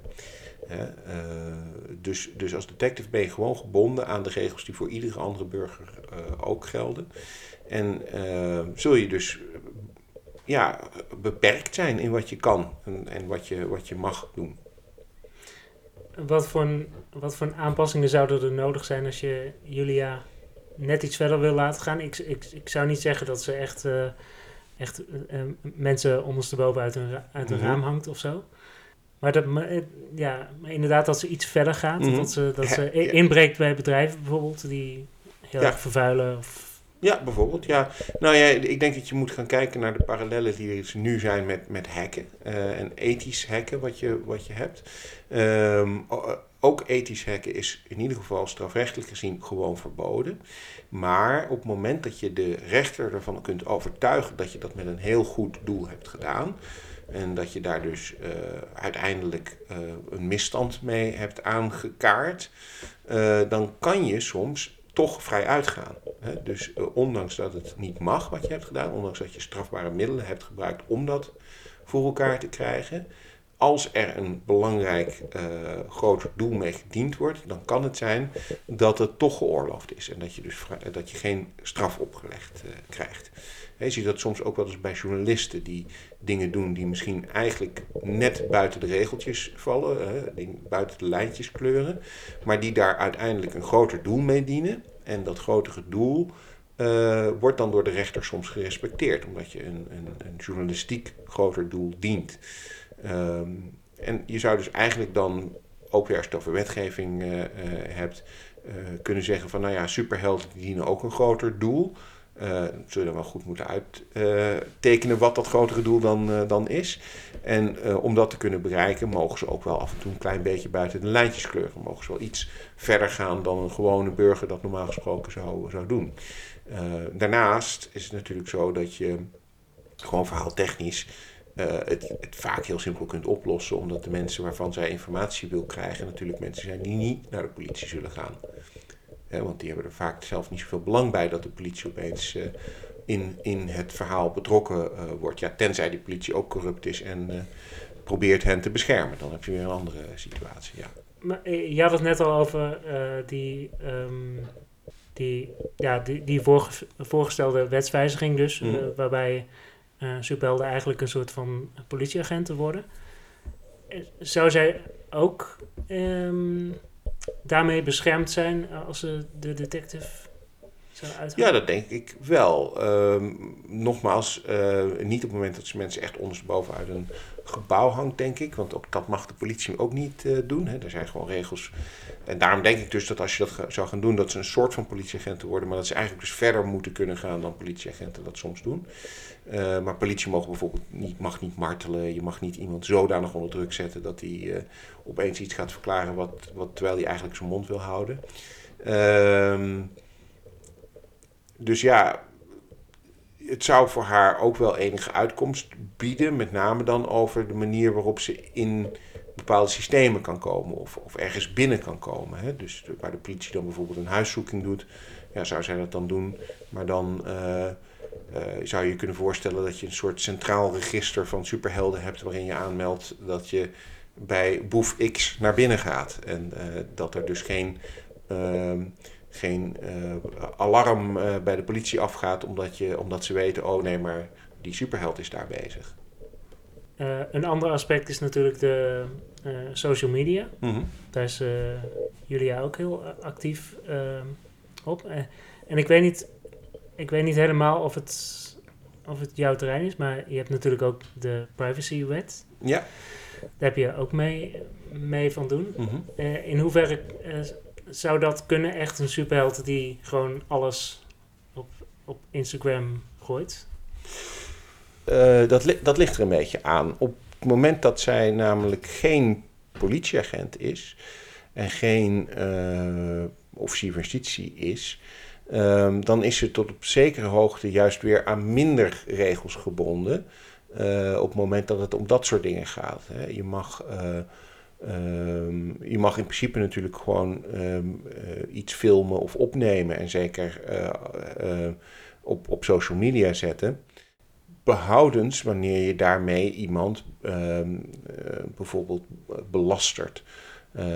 dus op het moment dat ik een filmpje van iemand maak waarin die allemaal gedwongen hele nare dingen aan het doen is, ja, dan kan dat wel strafbaar zijn. Hè? Dan, dan kan iemand daar ook wel aangifte van doen. En dan eh, is dat ook wel in strijd uh, met het recht om dat zomaar op, op, op social media uh, te zetten. Maar er zijn vaak wel manieren om daar redelijk omheen te komen. al is het maar door bijvoorbeeld iemand, iemand zijn gezicht te blurren. dan, dan kun je al veel verder gaan. Want dan beschadig je namelijk eigenlijk die persoon niet, ondanks dat iedereen waarschijnlijk weet wie het is of kan, kan, kan, kan raden hoe, wie het is maar daar heeft ze denk ik als burger weer net iets meer speelruimte dan uh, bijvoorbeeld politie of justitie, die gewoon veel meer gebonden zijn aan uh, uh, de regels die er gelden. zeker op het moment dat het om een specifiek iemand gaat die ook als verdachte is aangemerkt. Die heeft bepaalde rechten. ja, tussen burgers onderling ehm, gelden die verplichtingen vaak niet. En dat maakt ook dat soms informatie die de politie op een bepaalde manier niet zou mogen vergaren, maar die door burgers wordt vergaard, uh, in een strafzaak toch gebruikt kan worden. Uh, hè, dus waar de politie het niet had gemogen, kan het in een strafzaak soms toch worden gebruikt omdat een burger het heeft gedaan en die aan andere regels is gebonden dan de politie. Ja, we, we hadden het net over, um, eigenlijk over Matt Murdock, die natuurlijk mm -hmm. heel erg dat tegenstrijdig heeft van... Ja. Um, dat hij als superheld eh, eigen, voor eigen rechter speelt en dan uh, in het dagelijks leven mm -hmm. bezig is met de wet. Zou je ook zoiets kunnen, kunnen verzinnen voor Julia? Dat ze ook zo'n tegenstrijdige, uh, ook zo'n tegenstrijdigheid heeft. Dat ze enerzijds die, die, burger is die, mm -hmm. die misstanden wil, wil aankaarten. En nou, anderzijds gewoon ja, de held. Ja, die... ja. nou ja, weet je, ik, wat, wat ik denk dat het interessantste is, is gewoon voor het verhaal, is als Julia door haar, haar zoektocht naar uh, de waarheid in de zin van de, de schurk. Um, ik zou een titel kunnen zijn trouwens, de zoektocht naar de waarheid. Maar goed, uh, um, erachter komt dat ze zelf misschien bepaalde dingen moet doen die zij juist zo veracht in de waarheid. Dus dat zij zelf ook bepaalde grenzen over moet gaan of dreigt te gaan of ervaart van, van als ik dit nu zo doe, dan, dan kan ik wel komen waar ik moet zijn, maar eigenlijk gaat dat tegen mijn morele code in om dat te doen. Of misschien zelfs dingen moet doen die haar vader heeft gedaan, uh, waar, die ze ook zo veracht, waarvan ze opeens ontdekt van, oh ja, maar eigenlijk zou dat wel een stuk makkelijker zijn als ik het op die manier zou doen. Uh, en dan heb je meteen natuurlijk conflict. Dat maakt het, maakt het spannend. Hè? Dus het is, het is interessant om haar een hele duidelijke morele code te geven. Een hele duidelijke opvatting over wat er mag en niet mag. Dat, dat gebeurt tegenwoordig natuurlijk in heel veel comics ook. Hè? Dat, dat er heel erg gespeeld wordt met dat idee van ja, we hebben nu eenmaal rechten en mensenrechten en advocaten die voor, voor hun cliënten opkomen. Um, en wat zou dat nou werkelijk betekenen als er bijvoorbeeld, hè, dat doen ze in de nieuwe Dracula-serie, als bijvoorbeeld Dracula opeens in onze maatschappij uh, terechtkomt. En wat ze bij de BBC-serie bijvoorbeeld doen, is dan, nou, na zoveel honderd jaar komt Dracula in Engeland aan. En die wordt opgepakt door een eh, speciale organisatie die zich bezighoudt met het zoeken naar vampieren. En binnen de kortste keer zit daar een advocaat van Dracula die zegt van ja, maar ook mijn cliënt heeft rechten. en jullie kunnen hem niet zomaar hier ophouden. Wat heeft hij eigenlijk misdaan? Want hij heeft op dat moment nog niemand doodgebeten, zeg maar. Um, en dat is natuurlijk ook wel, wel interessant, dat je, dat je tegelijkertijd ook in zo'n fictieve situatie waar allerlei fictieve problemen ontstaan, uh, ook een fictief conflict kunt creëren met de, de bestaande wetten en regels die, die, die heel goed zijn, die verdachten ook terecht uh, beschermen, maar die misschien niet functioneren als er sprake is, en dat zou misschien iets kunnen zijn waar Julia achter komt. Misschien is dat wel in het begin van de carrière van de waarheid zo geweest, dat hij te maken heeft gehad met een uh, superschurk die zo buiten de uh, normale regels uh, valt, dat je je bijna ook niet meer aan de regels kunt houden. En dat hij da daardoor eigenlijk zelf is afgetreden. En da daardoor de grenzen vervaagd zijn en dat hij opgeschoven is, ja, bijvoorbeeld. Ja, dat is een, uh, dat is een hele interessante inderdaad. Ja, het is ja. iets wat we ook wel zien bij politie en justitie soms. Dat mensen met de beste bedoelingen begonnen zijn en op een gegeven moment steeds verder gegaan zijn in van ja, nou ik kan nog net wel dat regeltje een klein beetje overtreden. En voor je het weet ben je opeens allerlei dingen aan het doen die helemaal niet mogen. En uh, dan doen ze dat misschien wel met de beste bedoelingen, maar dat is wel iets wat, uh, wat heel problematisch is natuurlijk. En stel dat er ooit zo'n, inderdaad zo'n grote slechterik is geweest, wat, wat, wat zou die dan gedaan kunnen hebben? Ja, dat is een goede vraag. Uh, wat, voor de, wat, wat voor de meeste mensen op dit moment het grootste taboe is, het grootste is waarvan ze vinden dat bijna alle regels daarvoor opzij mogen worden gezet. Dat zien we ook daadwerkelijk gebeuren in onze huidige maatschappij. Uh, is op het moment dat het gaat om seksuele delicten. En zeker als het gaat om seksuele delicten met kinderen. Heel veel mensen vinden dat uh, op het moment dat iemand zoiets doet, dat hij eigenlijk alle rechten verliest en dat je ook alles mag doen om zo iemand aan te pakken en op te sporen. Nou, dat mag niet, want ook zo iemand heeft gewoon uh, rechten en die moet ook gewoon verdedigd uh, kunnen worden. Uh, maar dat is denk ik het, hetgene waar je het, het, publiek in ieder geval het makkelijkste kunt meenemen tot op zekere hoogte van waarom iemand daar dan ja, verder in is gegaan dan dat hij had, had mogen of moeten, moeten doen. Er is ook een Batman comic over gemaakt, uh, of een, een, een, boek, geen comic, maar een, een, een, roman. Over dat Batman op een gegeven moment een kinderporno-netwerk gaat, uh, gaat aanpakken. Dus ook een heel, heel donker, heel zwaar uh, verhaal wordt dat dan. maar daar gaat hij natuurlijk ook allerlei dingen doen die nog extremer zijn dan Batman normaal gesproken al doet. Ja. Ik zie het nu ook wel voor me, inderdaad. ja. Ik vroeg me ook nog af, als je, als je dan zo'n nieuwe, nieuwe wet hebt, waardoor um, helden eigenlijk een soort van uh, politieagent zijn. Mm -hmm. Hoe, um, ik vraag me af, in, in zo'n samenleving, hoe, hoe ziet de rechtspraak er dan uit? Hoe, hoe zal het eraan toe gaan in de rechtszaal? Nou, dat, is, uh, dat, dat zal heel lastig worden, want, want dan heb je dus een situatie waarin enerzijds je de gewone politie hebt die aan regels gebonden is en waar je als advocaat ook mensen ter verantwoording kunt roepen en, en ook soms aanwezig kunt zijn op het moment dat de politie dingen aan het voeren is. Bijvoorbeeld bij verhoor door een politieagent, daar ben je als advocaat bij, kun je controle op uitoefenen. Uh, en anderzijds heb je dan een groep mensen die, die daar uh, eigenlijk buiten staat en die opeens gelegitimeerd wordt door wetgeving dat ze allerlei dingen kunnen doen waar je als advocaat eigenlijk geen enkele grip meer op hebt en ook geen echte controle meer op kunt, kunt uitoefenen. Dus het zal het voor de verdediging veel moeilijker maken en dus ook voor de verdachte veel moeilijker maken om een eerlijk proces te krijgen want wat moet een rechter met, met die informatie die door zo'n superheld dan aangeleverd wordt en waar je eigenlijk geen enkele controle op kunt uitoefenen, maar die dus in die hypothetische situatie uh, uh, wel wettelijk gelegitimeerd is dat hij dat op die manier uh, heeft gedaan. je zou dan eigenlijk in een situatie kunnen komen dat bijvoorbeeld nu mag je iemand niet martelen. En je mag dus ook niet de informatie die je met marteling hebt verkregen in een strafzaak gebruiken. Nou, er zijn hele goede redenen waarom dat niet mag. Uh, los van het ethische is het ook onbetrouwbaar, de informatie die je verkrijgt via martelen. Daar is onderzoek naar gedaan dat mensen, ja, als ze gemarteld worden, dan hebben ze er heel veel belang bij dat die marteling stopt. Dus zullen ze van alles zeggen om dat voor elkaar te krijgen. Uh, maar ja, uh, stel dat iemand een bekentenis aflegt omdat een superheld zijn, zijn botten aan het breken is. Ja, kan je die bekentenis dan wel of niet gebruiken? Ja, daar zullen natuurlijk advocaten van zeggen van niet. Maar als er dan een wettelijke regeling is waarin de superheld dat mag doen, ja, kan je in een situatie komen dat je, dat, dat je daar wel op veroordeeld uh, wordt. En dan krijg je dus ook, en dat zal bij de, de waarheid, dat maakt het natuurlijk ook een leuke, leuke naam, uh, interessant zijn dat er dan heel veel mensen onterecht worden veroordeeld, omdat wat ze hebben gezegd niet de waarheid is.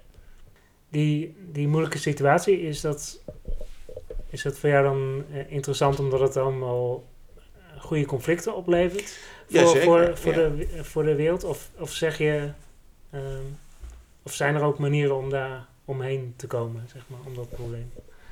Nou nee, want je zult. Uh, nee, ja, kijk, op het moment dat je dus een wet maakt die het toestaat dat superhelden dit soort dingen uh, doen. Uh, ja, dan, zullen, dan, zal, dan zal dat een conflict opleveren in de rechtszaal. Want dan zal een advocaat altijd zeggen: van ja, maar luister eens even. Het is natuurlijk volstrekt onbetrouwbaar, al die informatie die hier verkregen is door uh, de waarheid. Want uh, dit, dit, had, dit is helemaal niet waar. Mijn cliënt heeft wel bekend dat hij dat heeft gedaan. Maar dat heeft hij alleen maar gedaan omdat hij inderdaad ondersteboven uit het gebouw uh, hing. En dan zal je dus heel veel aandacht gaan vestigen op, op de vraag of er nog ander bewijs is dan dat wat de waarheid heeft verzameld. Ja, voor, voor, voor, voor de waarheid zal denk ik van belang zijn dat die mensen allemaal wel veroordeeld uh, worden. Want dat zal hem alleen nog maar versterken in dat hij dus goed bezig is. Wat, wat is eigenlijk het, het, het belang dan van... van Tenminste, als van... ze überhaupt in leven laten. Want als je ze vermoordt ja. uh, en dan uh, hoeft ze niet eens meer berecht te worden. Ja. Hm. Maar wat, wat, is eigenlijk het belang van, van advocaten in, de, in, dit, in dit scenario? Wat, wat... Ik denk dat het belang van die advocaten is om te proberen te vechten tegen een uh, maatschappij waarin eigenlijk de rechtsstaat overboord is gezet, omdat de rechten van de verdachte volledig ondergeschikt zijn gemaakt aan het opsporen of oplossen van bepaalde misdaden. dat is een spanningsveld wat we nu ook heel erg zien. Ehm, er wordt steeds meer wetgeving gemaakt die, het, die de rechten van verdachten steeds verder inperkt en die de mogelijkheden voor de politie om bepaalde dingen te doen steeds verder verruimt.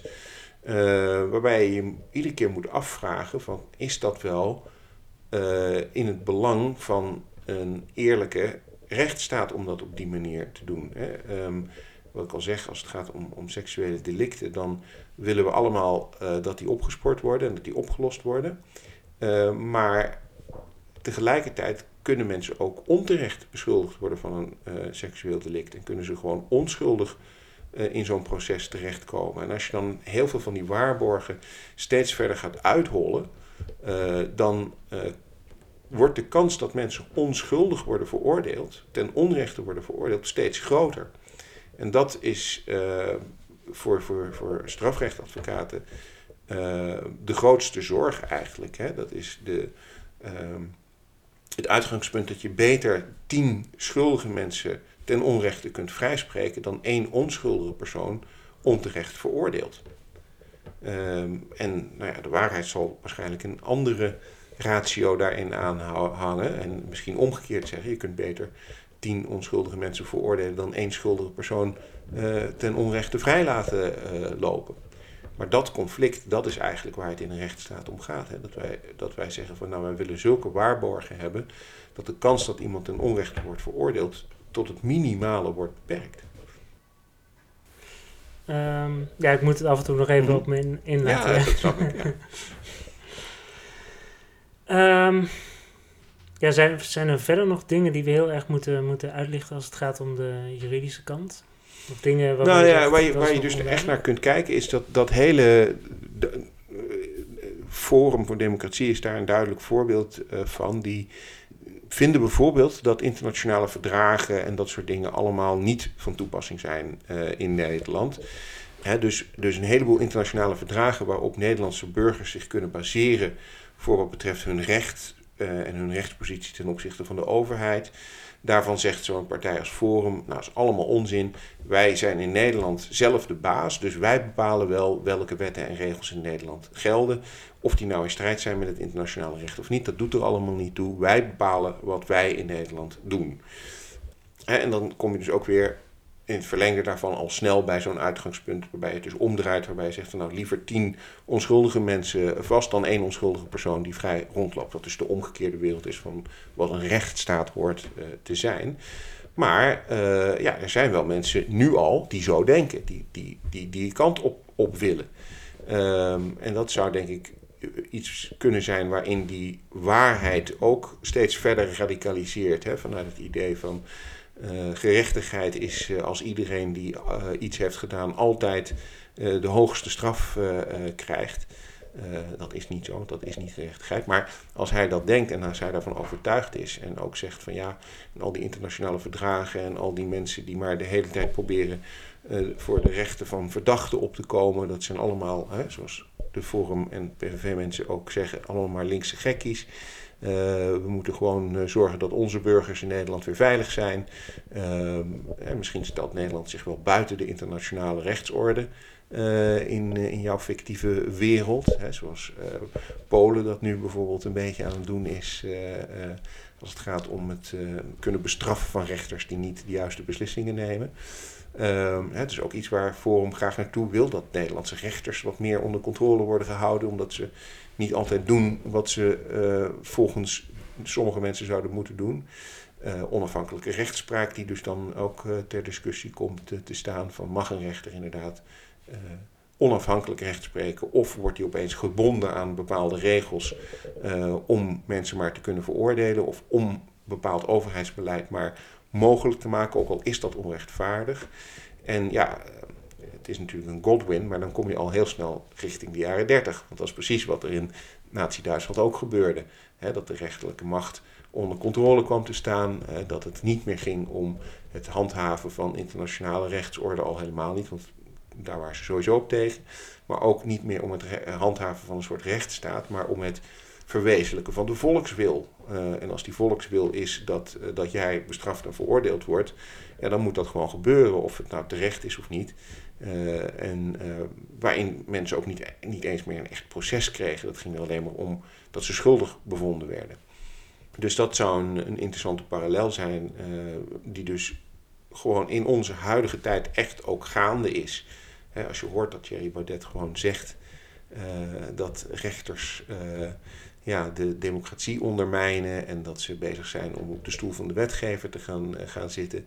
Ja, dat zijn allemaal uitspraken die best wel beangstigend zijn en uh, die je dus in zo'n zo'n verhaal heel goed tot hun ultieme consequentie kunt doorvoeren. Je maakt inderdaad al de, de, de uh, Forum voor Democratie vergelijking.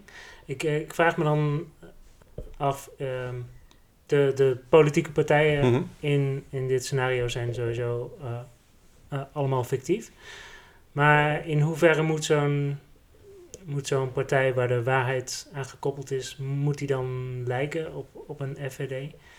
Of Ja, kijk, de meeste uh, goede science fiction is natuurlijk, uh, en, en nou ja, superheldenverhalen zijn toch vaak ook science fiction of fantasy, hoe je het wil noemen, is natuurlijk toch een, een commentaar op onze huidige tijd. Dat is vaak ook de reden waarom je zo'n verhaal kiest, omdat je zonder al te letterlijk te zijn, alsnog iets wil zeggen wat vrij letterlijk gaat over wat er nu in onze maatschappij speelt.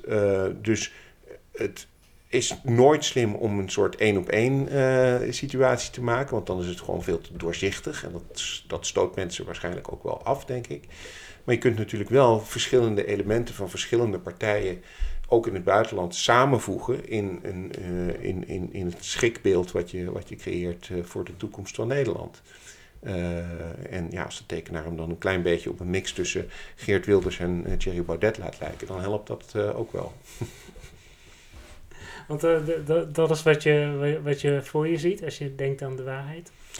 Nou, dat weet ik niet. Ik denk dat, dat je.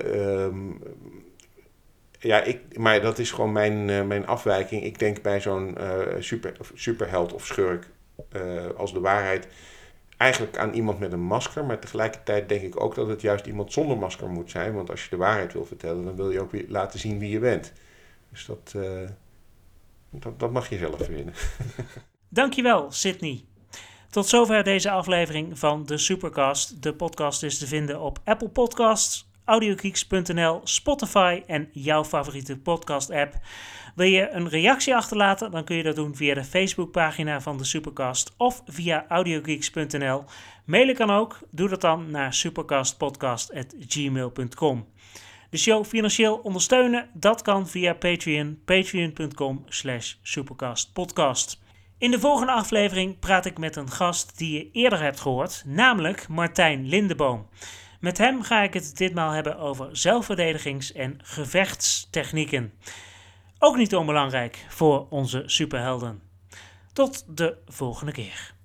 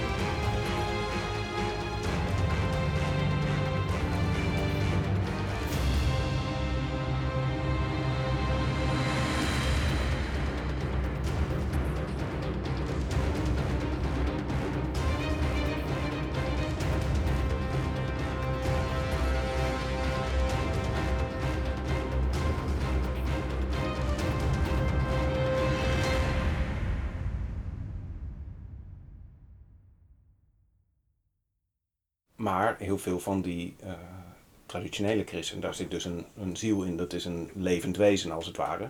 Dus dat je haar een christ kunt geven op een, op een gegeven moment waarmee ze dus ook meer kan. Dat die haar ook kan helpen bijvoorbeeld.